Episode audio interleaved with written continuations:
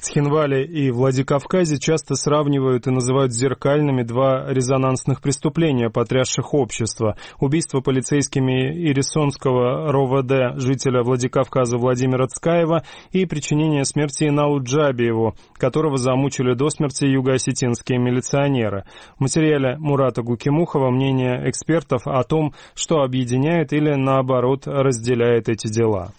Северостинский журналист Руслан Тотров с самого начала, с 2015 года, освещает уголовное дело по убийству жителя Владикавказа Владимира Цкаева. На контроле журналиста и расследование убийства Инала Джабиева в Цхинвале в августе прошлого года. По мнению Руслана Тотрова, когда мы говорим о зеркальности этих двух историй, мы имеем в виду прежде всего страшные драматические истории, имеющие одну и ту же подоплеку. И Цкаева и Джабиева правоохранительные органы похитили, то есть совершили умышленные преступления, направленные направлены на захват человека, говорит Руслан Тотров. То есть мы говорим о том, что сотрудники правоохранительных органов в обеих этих историях незаконно удерживают гражданских людей и пытают их до смерти. Это самое главное пересечение. Пересечение номер два – это первая реакция силовиков на произошедшее самый первый пресс-релиз Министерства внутренних дел Северной Осетии в деле Цкаева звучал дословно так, что Владимир Цкаев во время допроса внезапно начал биться головой об стол и пол и нанес сам себе смертельные травмы.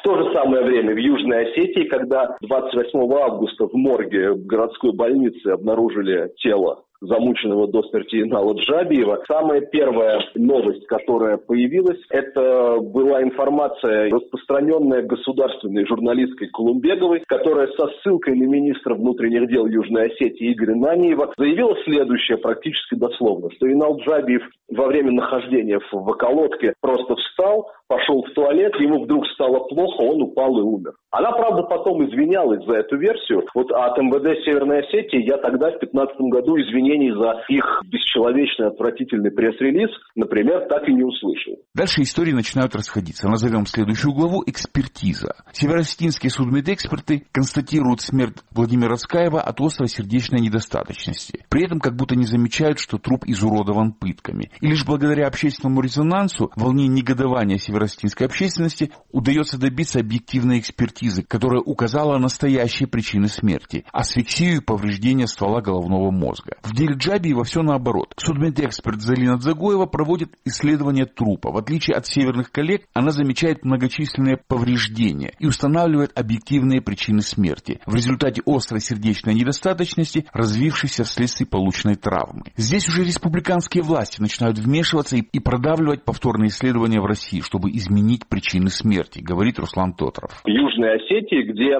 по настоянию целого президента Бибилова, который, естественно, а кто бы сомневался, влез в эту историю с самого начала и настоял на том, чтобы экспертизу судебно-медицинскую тела Инала Джабиева внезапно делали аж бюро Министерства обороны иностранного государства, то есть России, хотя в Цхинвале, по словам южноосетинских судмедэкспертов, были абсолютно все условия, к чему позже и мы получили подтверждение. Так вот, Миноборонная экспертиза благополучно и увидела только сердечную недостаточность, а еще наркотики, но уж никак не пытки. По мнению Руслана Тоторова, при том, что и на севере, и на юге ситуация с надзором за соблюдением законности и правосудием, мягко говоря, не на высоте, все-таки в деле Цкаева у потерпевших оказалось больше шансов шансов посадить садистов в погонах на скамью подсудимых именно по обвинению в убийстве, а, например, не в халатности или прочих незначительных правонарушениях. Все дело в том, что Северная Осетия – это провинция, где происходит борьба между различными силовыми структурами, политическими группировками. Именно эти конкурентные отношения, говорит Руслан Тоторов, удивительным образом сыграли на руку правосудию. На юге ничего подобного нет. Это маленькая территория со статусом независимого государства. Здесь все структуры замыкаются на живущем по соседству президенте. Он, по сути, сути, и главный милиционер, и генеральный прокурор, и верховный судья. Никаких конкурентных отношений, никаких противоречий,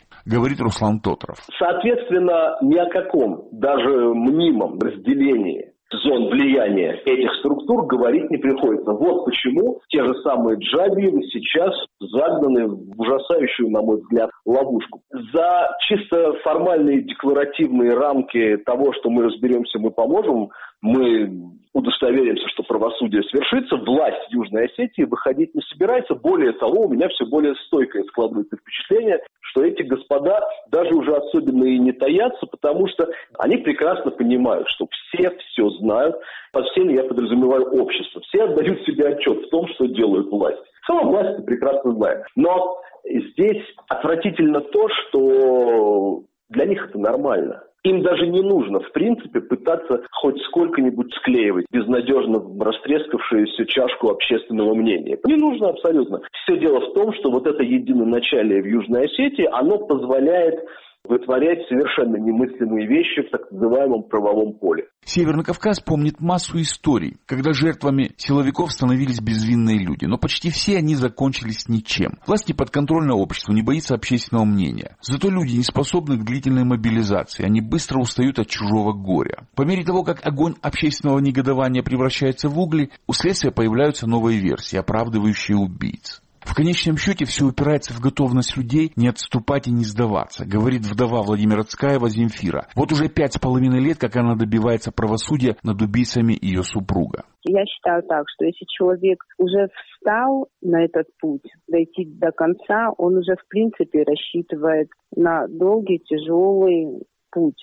И, конечно, за пять с половиной лет всякое было. И уговаривали, и свои, чужие оставить это. Мало того, что давление оказывалось и со стороны силовых структур. Останавливали, как бы предупреждали. Даже на улице соседи могли какие-то сказать, но ни к чему это не приведет. Я не знаю, откуда вот эта сила сопротивления берется, но она есть, и уже становится на этот путь, его уже вряд ли кто-то может ввести в сторону. Просто эта система, вы понимаете, это система, с которой очень тяжело бороться. Эта система покрывает и защищает своих. И если бы человек только боролся с десятерыми вот этими нелюдями, это один вопрос. Но когда у каждого за спиной не по одному и не по двое покровителей, вот перетягивать вот это очень тяжело. Это была Земфира Цкаева. Вдова Владимира Цкаева в 2015 году зверски замученного полицейскими Владикавказа в Аристонском РОВД. На протяжении пяти с половиной лет она добивается правосудия над убийцами своего супруга. Мурат Гукимухов специально для Эхо Кавказа.